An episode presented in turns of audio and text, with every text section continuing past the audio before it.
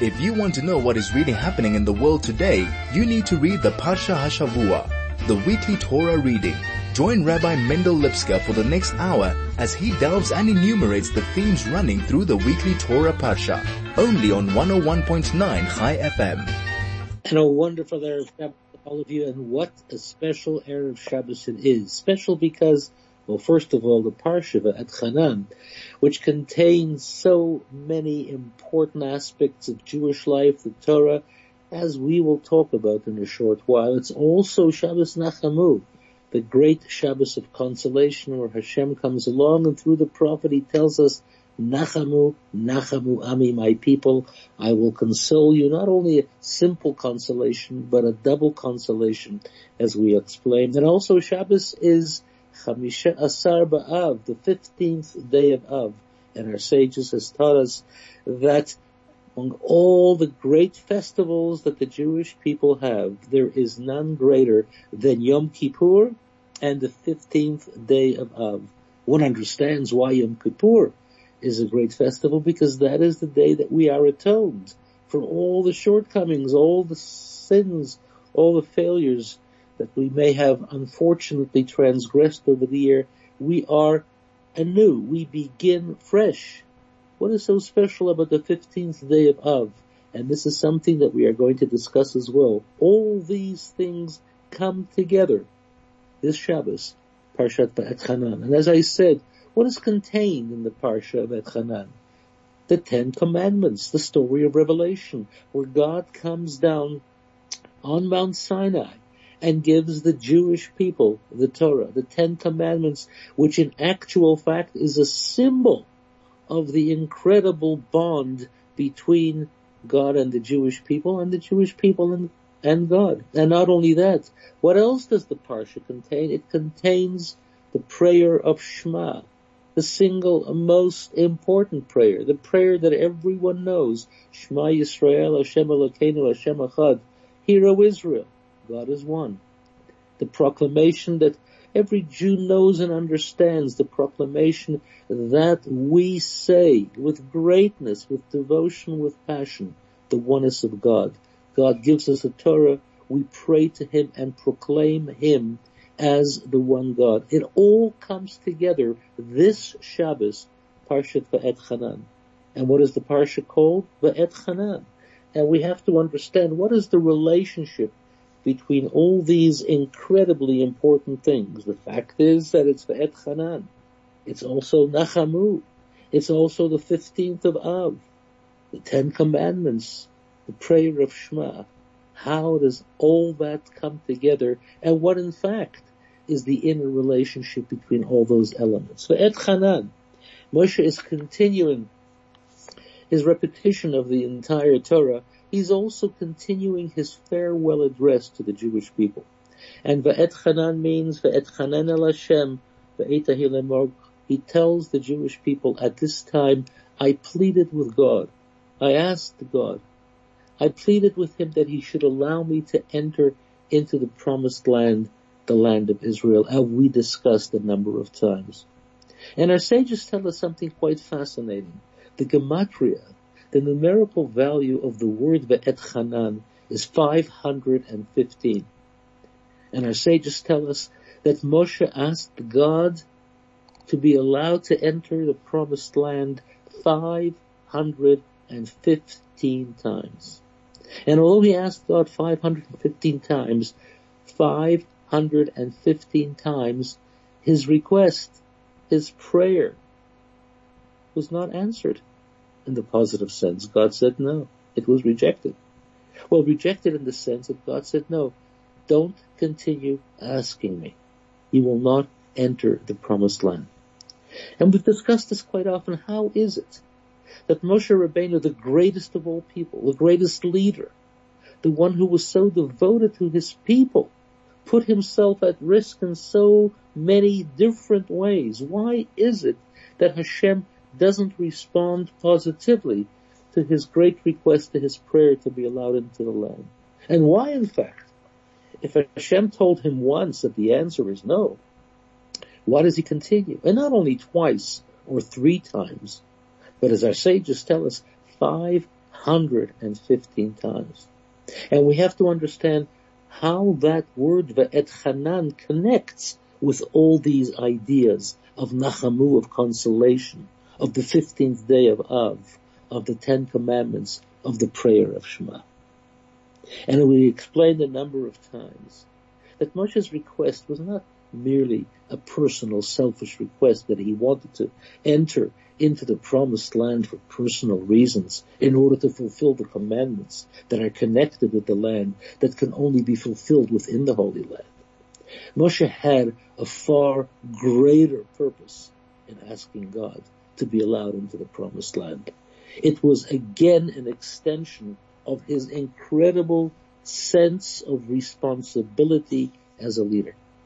Because he looks upon this generation, a generation that by and large was born and raised in the desert. Many of them, if not most of them, didn't stand at Sinai. Most of them didn't come out of Egypt. Most of them was a new generation of young people who didn't personally experience those great moments in their history. It's something that they heard about from their parents. And Moshe was afraid that because they personally didn't experience these great moments in their own history, it's not something which they saw, it's something which they only heard about, then perhaps they wouldn't have the strength and the ability to meet the challenges of the new type of experience that was going to be necessary in the promised land. That within the protected area of the wilderness, where everything basically was miraculous, in the sense that God took care of all their needs, shelter, food, everything. But coming into the land, they would have to deal with it on a physical basis. Moshe thought, here is a new generation. They didn't experience the miraculous acts of God coming out of Egypt, receiving the Torah. Will they have the strength, the courage, the ability to meet the challenges that the new land, the promised land, will present? And because of that, he felt that it would be important for him as a leader to come into the land with them, to give them the strength, to give them direction, to show them how they should continue and retain the values to which they had to be loyal. That even though they themselves may have not stood at Sinai physically, how they had to remain loyal to the values of Sinai.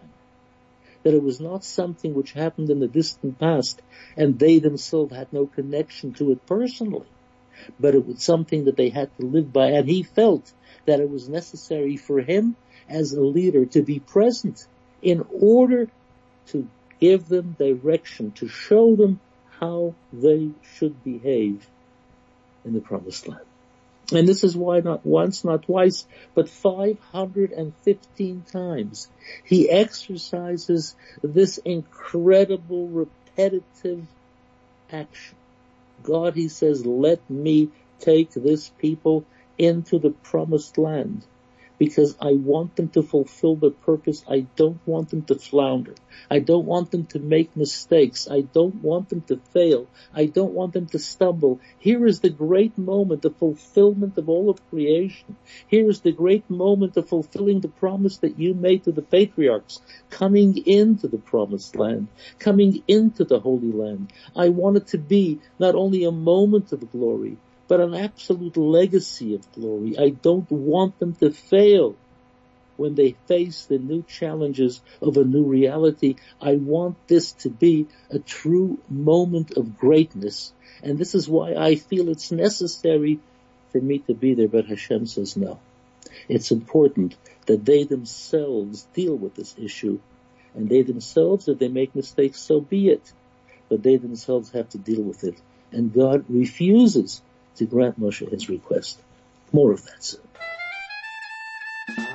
This is the Parsha HaShavua with Rabbi Mendel Lipskar, only on 101.9 Chai FM. So Hashem says to Moshe, no. Despite the fact that you've asked me 515 times, the answer is you cannot and will not cross the Jordan and come into the Promised Land. And we have to understand why not. And there are a great many answers. But one of the answers that we have to consider because of its relevance is the fact that Hashem is telling Moshe that every generation has to have its own set of circumstances and challenges. And yes, they might make mistakes and perhaps even will make mistakes. But it's for every generation to work through their own challenges because they have their own abilities that they have to use in order to meet the challenge of their own moments. Yes, the previous generation had great revelations. The Exodus from Egypt, revelation at Sinai, etc., etc. This generation didn't. But this generation will have different strength and different challenges. And of course, if Moshe would be there, it would be far easier for this younger generation to cope with the challenges of the Promised Land. But that would not enable this new generation to somehow express the inner strengths that they possess, because it would be taken care of for them and not by them. It's important that a new generation be allowed to express those latent abilities that they possess, those strengths that are within, and not simply to be spoon-fed all the time. Yes, of course, as leaders, as parents, we are concerned that our offspring, that those who look up to us should be taken care of. But one of the great responsibilities of a leader, of a parent, is to recognize sometimes that we have to allow those who look up to us to make their own mistakes and to use their own strengths and to find their own inner dimension and inner strength to cope with situations on their own. And even if they make a mistake from time to time, so be it. The mistake is necessary. And ultimately they will understand the purpose of that mistake. Because if we keep on protecting them too much, they will never mature. They will never grow. Not materially, not physically, and certainly not spiritually. Now Moshe understood this to a large degree. After all, Moshe is the perfect leader. But Moshe, out of his great concern and love for his people, wanted to protect them as much as possible. Moshe felt that after all, this is a generation that he had guided day after day through the wilderness. And he felt that it should continue for a while longer, but Hashem said no. The time has come for Joshua to take over. Joshua is not the leader that you are. Joshua doesn't have the greatness that you possess. He will be a great leader in his own right, but he won't be as great as you are. And mistakes will be made. And certainly as we look with retrospect upon Jewish history, how often did each generation fail? But this is what life is all about, and this is the way God created the world. He didn't create a perfect world, and he didn't create a world where everything is taken care of. He created a world where every generation and each situation is given the opportunity to make their choices. And by making choices, this is the process of growth and development and maturity, materially and spiritually. And when we go through our own efforts, not only do we express those inner latent powers and strengths that we possess, but we grow at an altogether different level. And this is why Va'etchanan is always the Shabbos of Nachamu. What is Nachamu really all about? Nachamu Ami, says the great prophet Isaiah, Yeshayah. He said, you will be consoled, says God. What is consolation?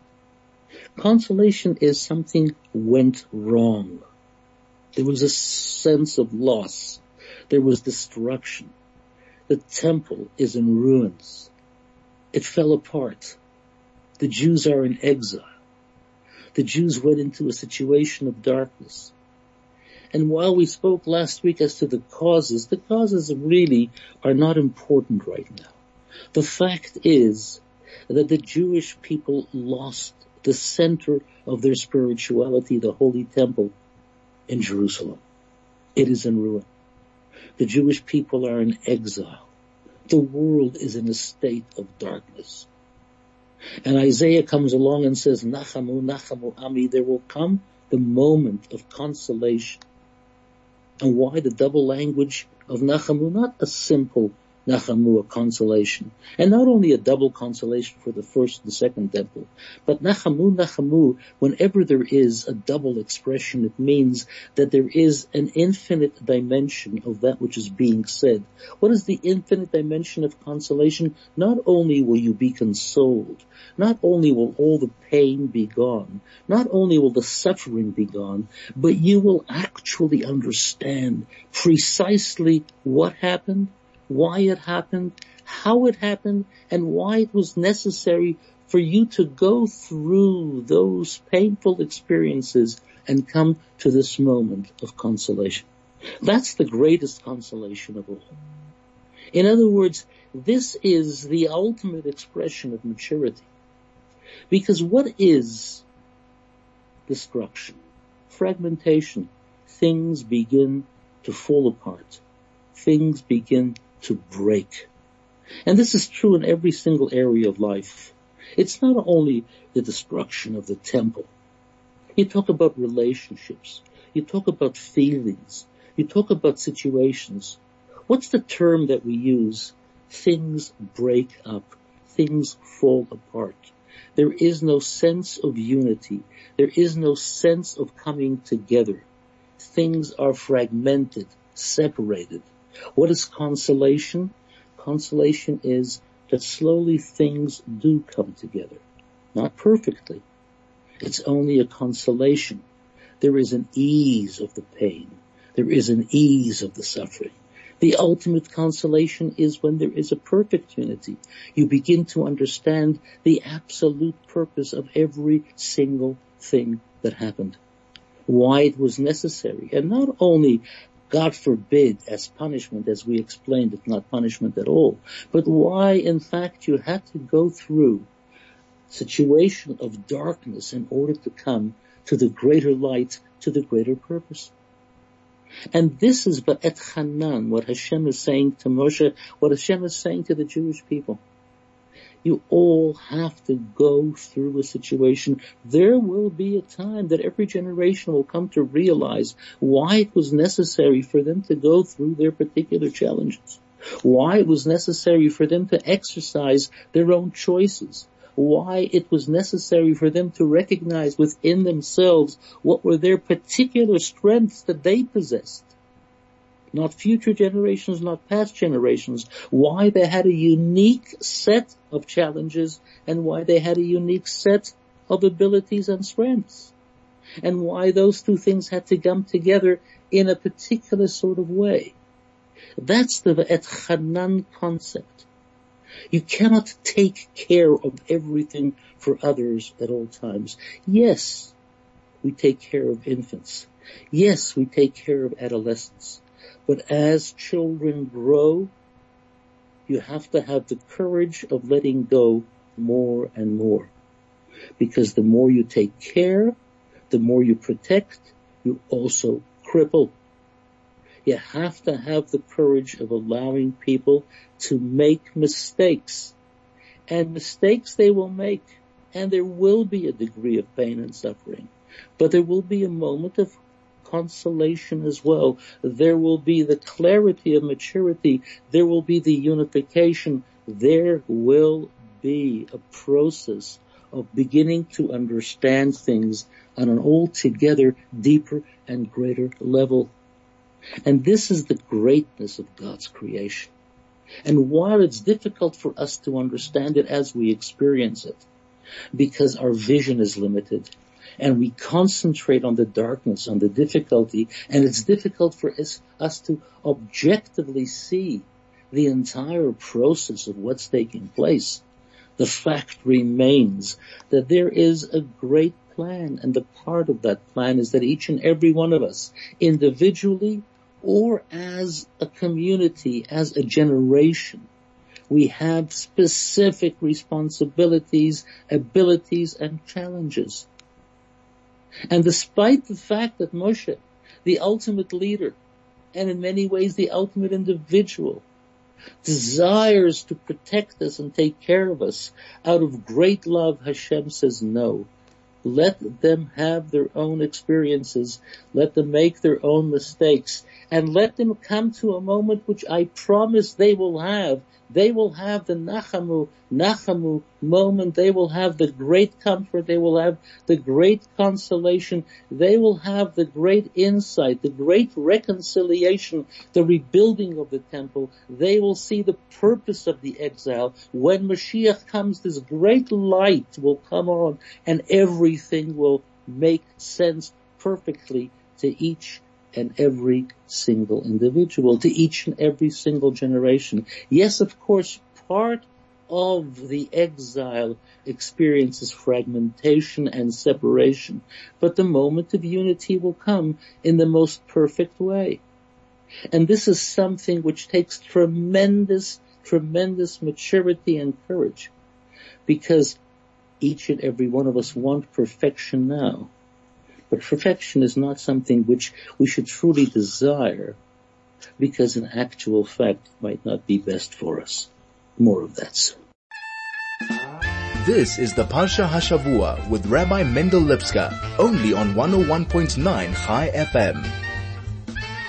So we're talking about this whole idea that fragmentation, separation brings about a state of exile, and it's necessary for each and every single individual who goes through a personal exile or a generation who goes through a generational exile to understand what in fact the challenges are and how in fact to use those abilities that are contained within in order to meet the challenges of the time and to bring about the reconciliation, the concept of Nachamu, the concept of consolation, which brings us to the dimension of the 15th of Av. What was the 15th of Av? The 15th of Av is when the young maidens would dress up and they would dance in the vineyards and the young men would go and choose their wives. So what was that all about? You know, we often call it the great day of love. No, that's not the way it was. It was the day of marriage. And what is marriage all about? Marriage is the day of unions, of bringing things together. Things that are separate, to bring them together and to create a united future. That's what marriage is all about. And that's what the 15th of Av is all about, the day that we celebrate tonight and tomorrow.